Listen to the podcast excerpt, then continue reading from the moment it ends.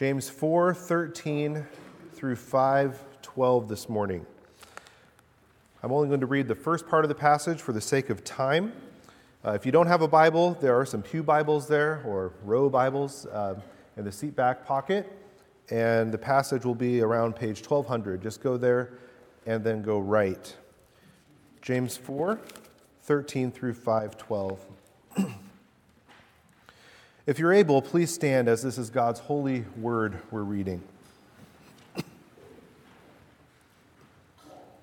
This is God's word. Come now, you who say, Today or tomorrow we will go into such and such a town and spend a year there and trade and make a profit. Yet you do not know what tomorrow will bring. What is your life? For you are a mist that appears for a little time and then vanishes. Instead, you ought to say, If the Lord wills, we will live and do this or that. As it is, you boast in your arrogance. All such boasting is evil. So whoever knows the right thing to do and fails to do it, for him it is sin. Come now, you rich, weep and wail for the miseries that are coming upon you. Your riches have rotted, and your garments are moth eaten. Your gold and silver have corroded and their corrosion will be evidence against you and will eat your flesh like fire. You have lived in luxury on the earth and in self indulgence. You have fattened your hearts in a day of slaughter. You have condemned and murdered the righteous person. He does not resist you. So far, the reading of God's word. Please pray with me. Uh, Father, as our Savior prayed for us, sanctify us in the truth. Your word is truth. Show us Christ and his grace in this passage. And by the power of your Holy Spirit, transform us by that grace into people who know you more fully and love you more deeply and follow you more closely day after day. In the name of Christ, we pray. Amen.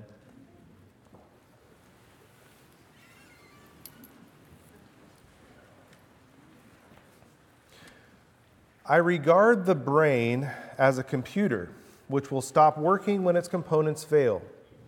There is no heaven or afterlife for broken down computers.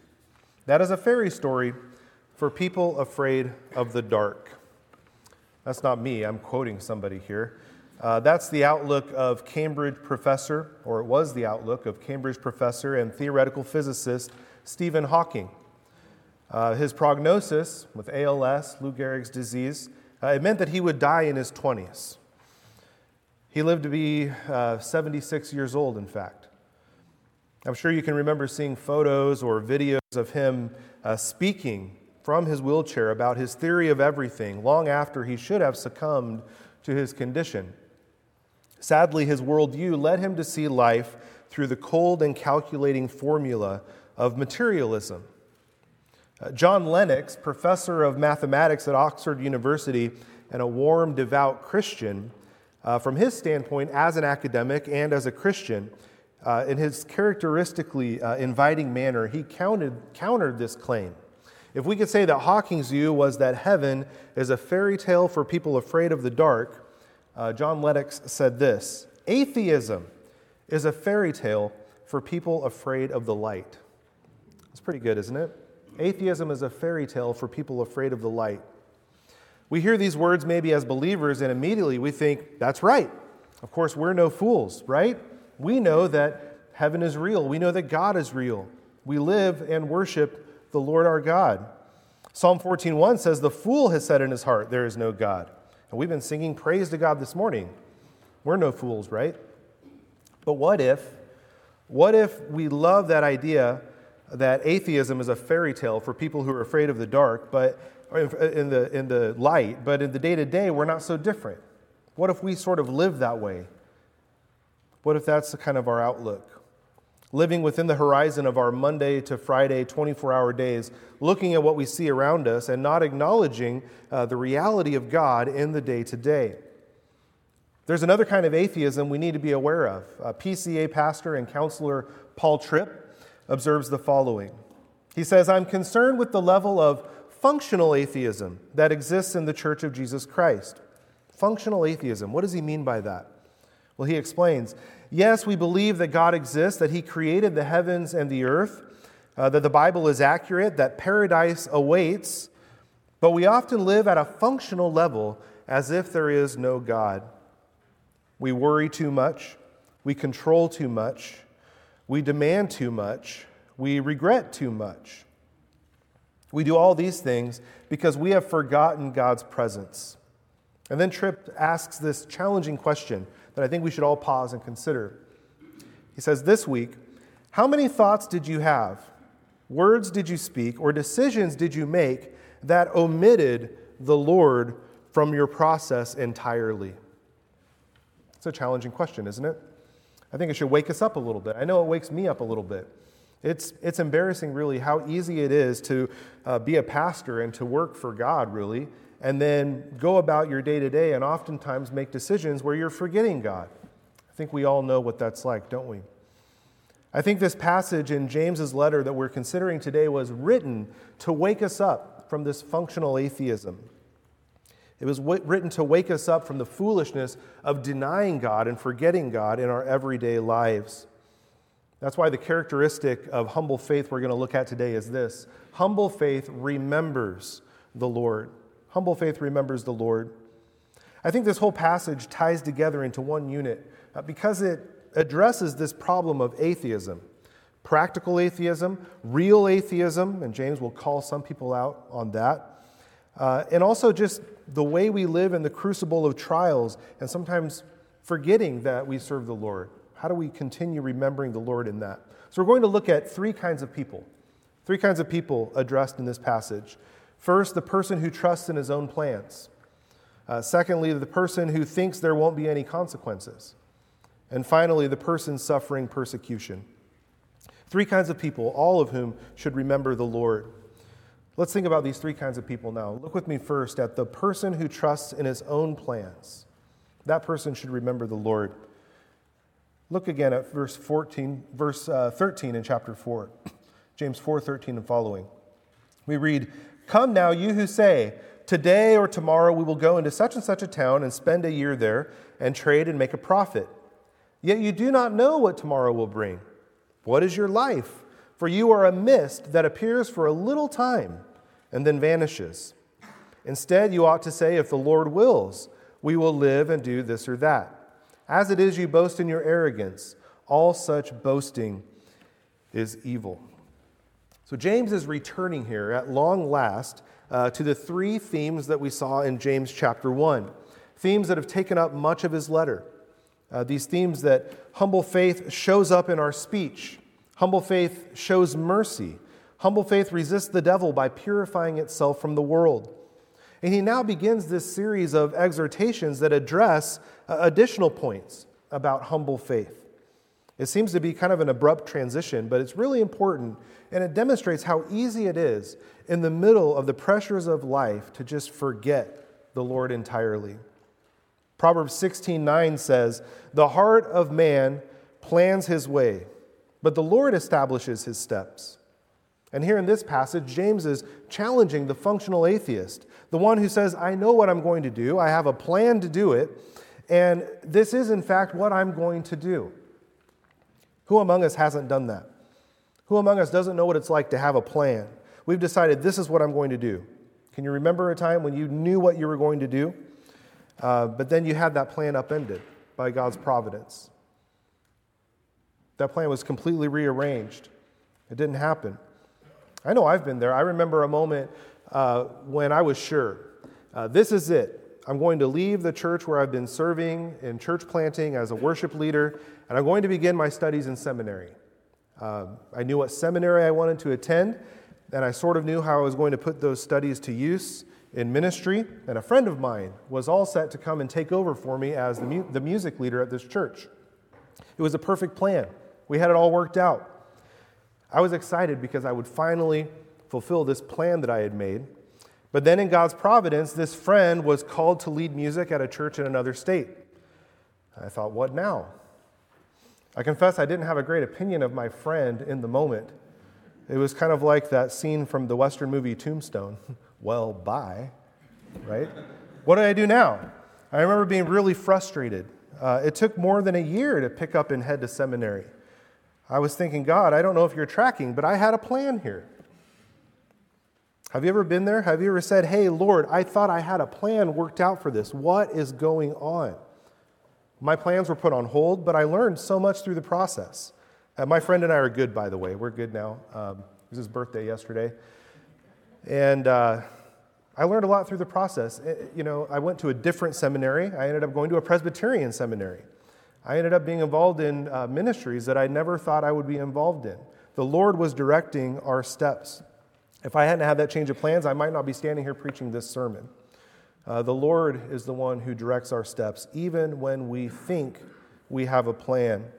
That's why James says, instead, you ought to say, If the Lord wills, we will live and do this or that. As it is, you boast in your arrogance. All such boasting is evil. It's really great. Uh, James really doesn't have an original bone in his body. Uh, it's a great quality for a preacher. Originality is not a great quality in an apostle or a preacher. Uh, James is just speaking Jesus' words after him. That's all he does. He's just speaking what his older brother Jesus already said. He says, just look at him and listen to what he says. Where does Jesus say this? Remember the parable of Luke 12. Jesus said, The land of a rich man produced plentifully. And he thought to himself, What shall I do? For I have nowhere to store my crops. And he said, I will do this I will tear down my barns and build larger ones, and there I will store my grain and my goods. And I will say to my soul, Soul, you have ample goods laid up for many years. Relax, eat, drink, be merry.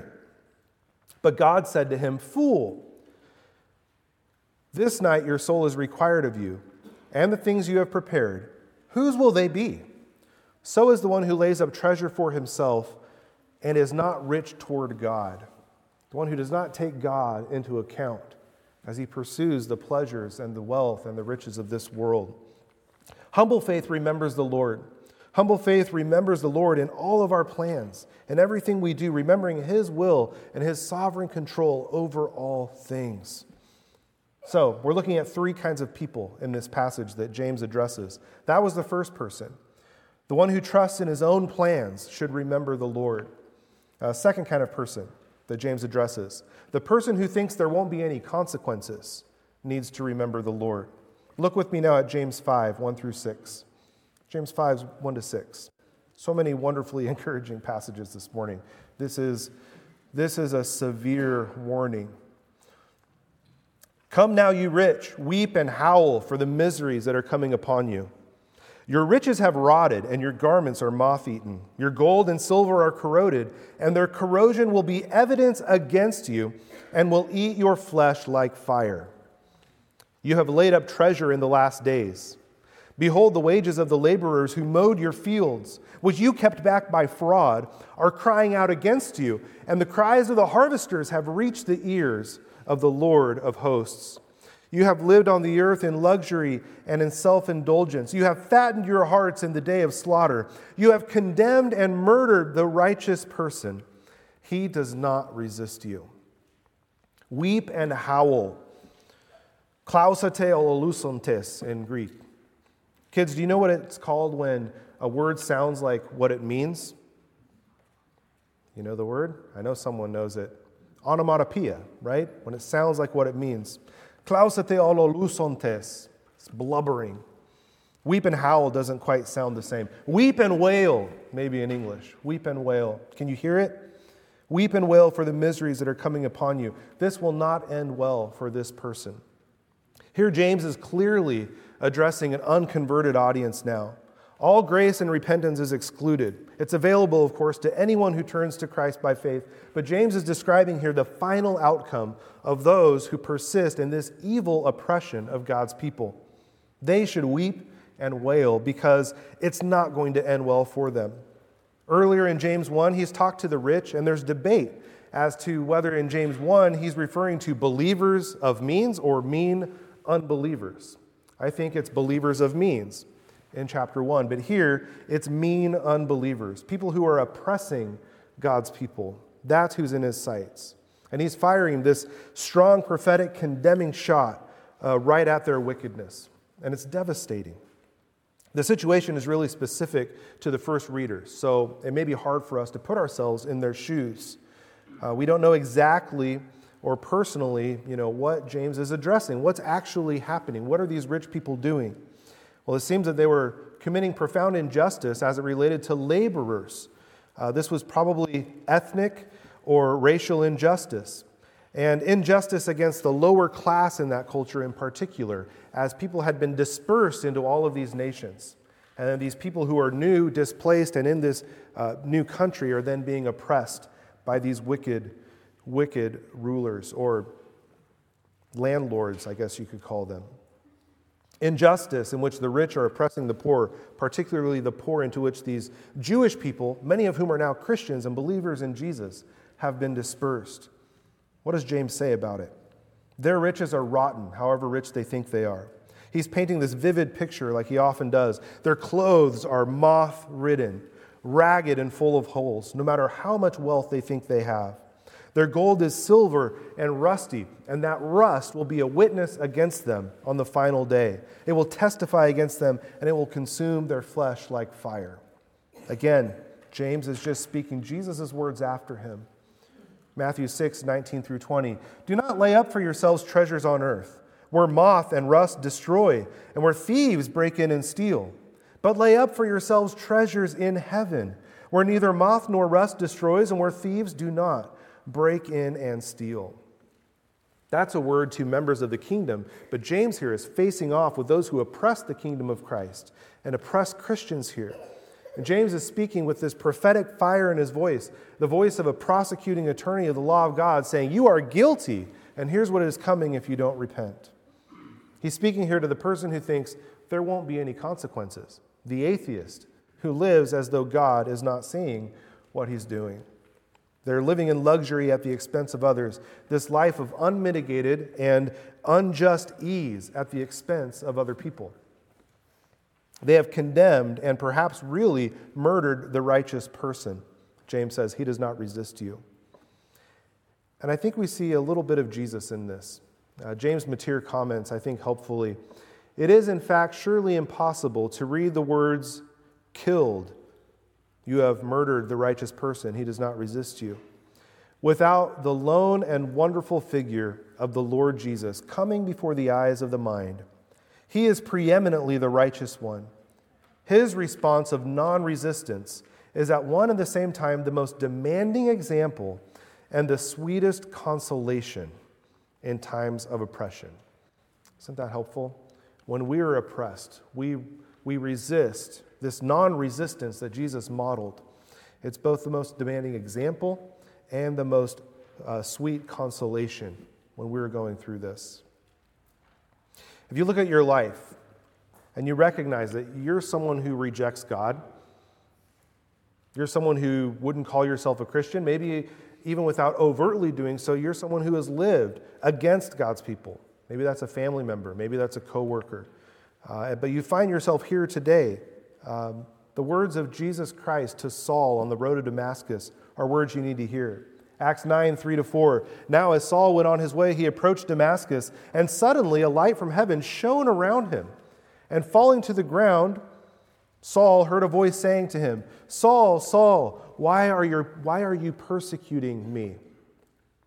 It's interesting. The prophet Isaiah said that Jesus like a lamb that is led to the slaughter, and like a sheep that before its shearers is silent, so he opened not his mouth. It's worth noting, friends, that Jesus did not open his mouth in protest when he was persecuted. But he does open his mouth in protest when people are oppressing his people, when someone is persecuting his beloved children. Incredibly, he doesn't just say, Why are you persecuting my people? He says, Saul, why are you persecuting me? Isn't that encouraging? When these first readers of James are being oppressed by these wicked bosses and landlords, Jesus stands with them. He is being persecuted alongside them because they are his. So humble faith remembers the Lord And the words of James to you, if you don't think there will be a reckoning one day, if you don't think there will be a final judgment, is that you need to remember the Lord. It's Him you're against. It's Him you're against. You need to hear the voice of the silent Lamb of God who suffered silently every injustice to redeem His people. Yet that same silent Lamb speaks through James today, telling you to weep and wail for the miseries coming upon you. The answer to that is to come to Jesus by faith. Come to Him by faith. We've seen two kinds of people so far. First, the person who trusts in his own plans. Secondly, the person who thinks there won't be any consequences. Finally, let's think about the person suffering persecution. Uh, look with me again at James chapter 5 verse 7 and following. James says, "Be patient therefore, brothers, until the coming of the Lord. See how the farmer waits for the precious fruit of the earth, being patient about it until it receives the early and late rains." You also be patient.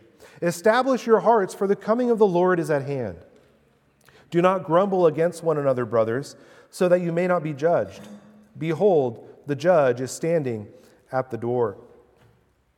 There's a gentle change of tone here, if you noticed, and rightly so. He's no longer talking to the proud person who boasts in his own plans for getting the Lord. That person is told to look up. He's no longer talking about the unjust, wicked person who is oppressing God's people. That person is told to watch out. Now he's talking to the person who is suffering persecution because he believes in Jesus. That person is told, and maybe you're that person and you need to hear it. He's told, hold out hope. There's this risk we talked about at the beginning of the sermon, this risk of functional atheism. And it comes out here again. Uh, the dark clouds of trial can cause you not to remember the Lord or to see his hand at work. James says, Be patient, therefore, brothers, until the coming of the Lord. He's nothing if not Christ centered throughout this letter, despite what some people have said. Be patient, therefore, brothers, until the coming of the Lord. Jesus is coming. Be patient and hold out hope in that as you suffer. The Apostle Peter takes uh, the same kind of second coming perspective to people who are suffering persecution and hardship. Maybe you've read it in 1 Peter 1.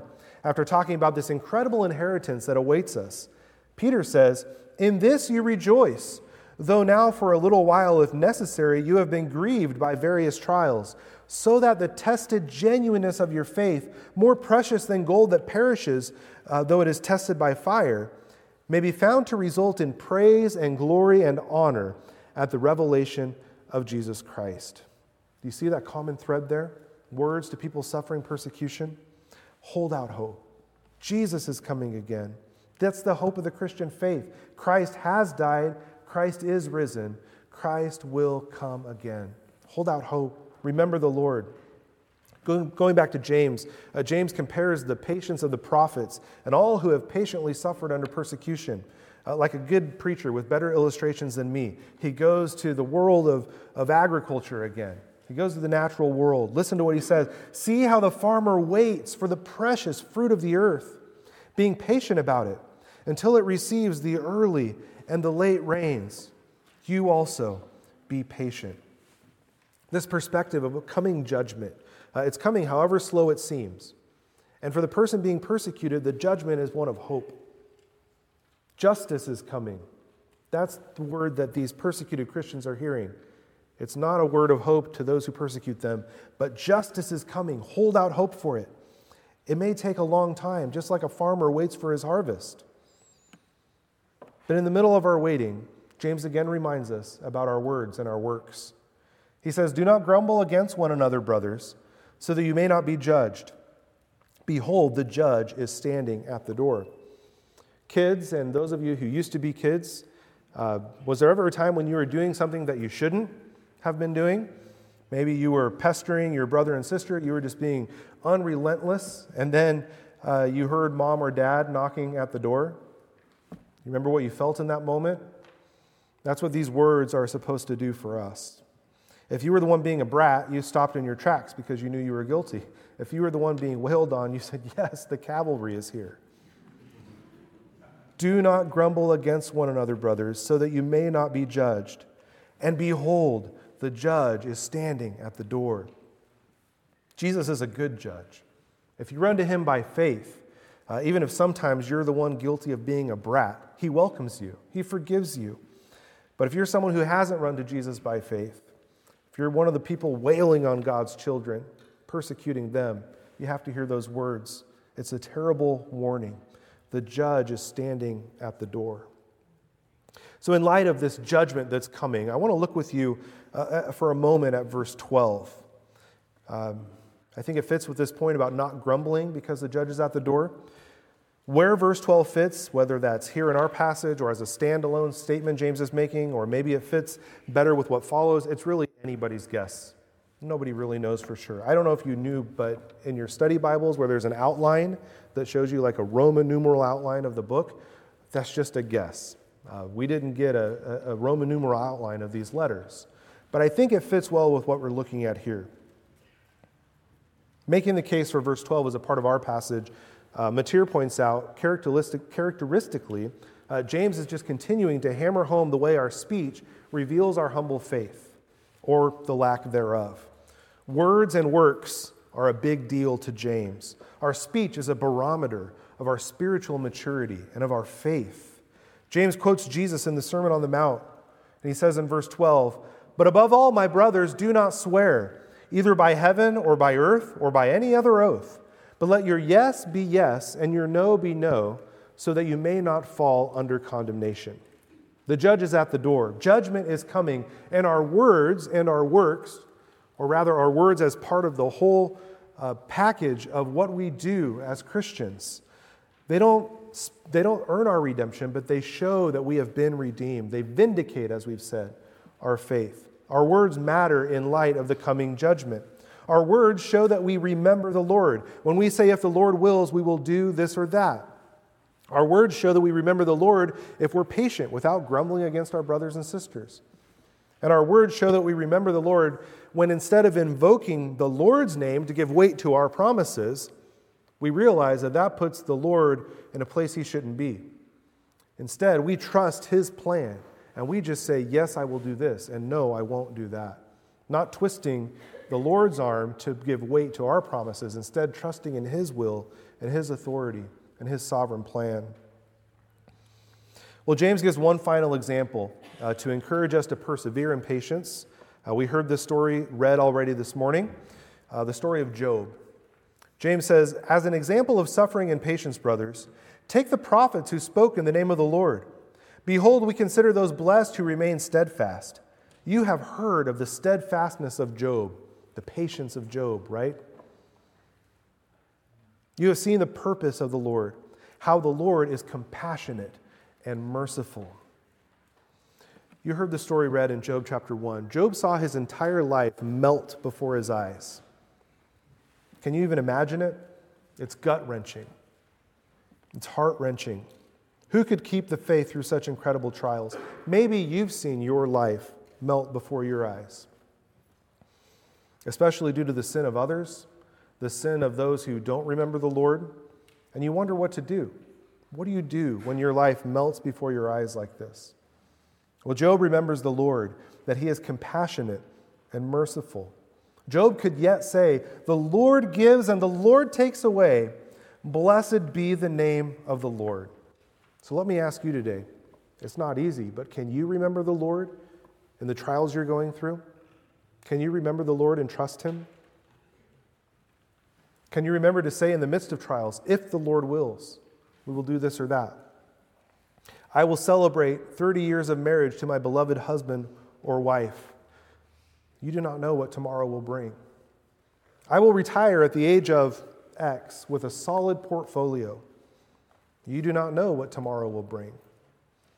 I will have a healthy child with no complications, no birth defects, no unexpected challenges.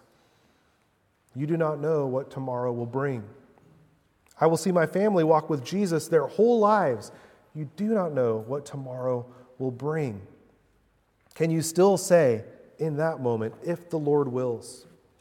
If the Lord wills.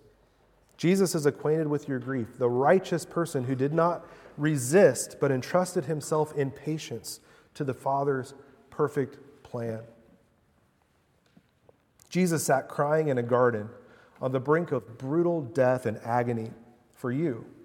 And he cried out, Father, if you are willing, take this cup from me, yet not my will, but your will be done. So whoever knows the right thing to do and fails to do it, for him it is sin. I end just reflecting on that verse for a moment. It's one final encouragement to you in the midst of your struggle to persevere and to remember the Lord in hardship and pain and loss, persecution even. Uh, remembering the Lord is the right thing to do, but it's hard to do, isn't it? It's hard to remember Him. So often we fail to do it, but be encouraged by this Jesus didn't fail to remember. He did it for you. He remained steadfast, and He was blessed. He did the Father's will all the way to the cross and all the way to the throne for you.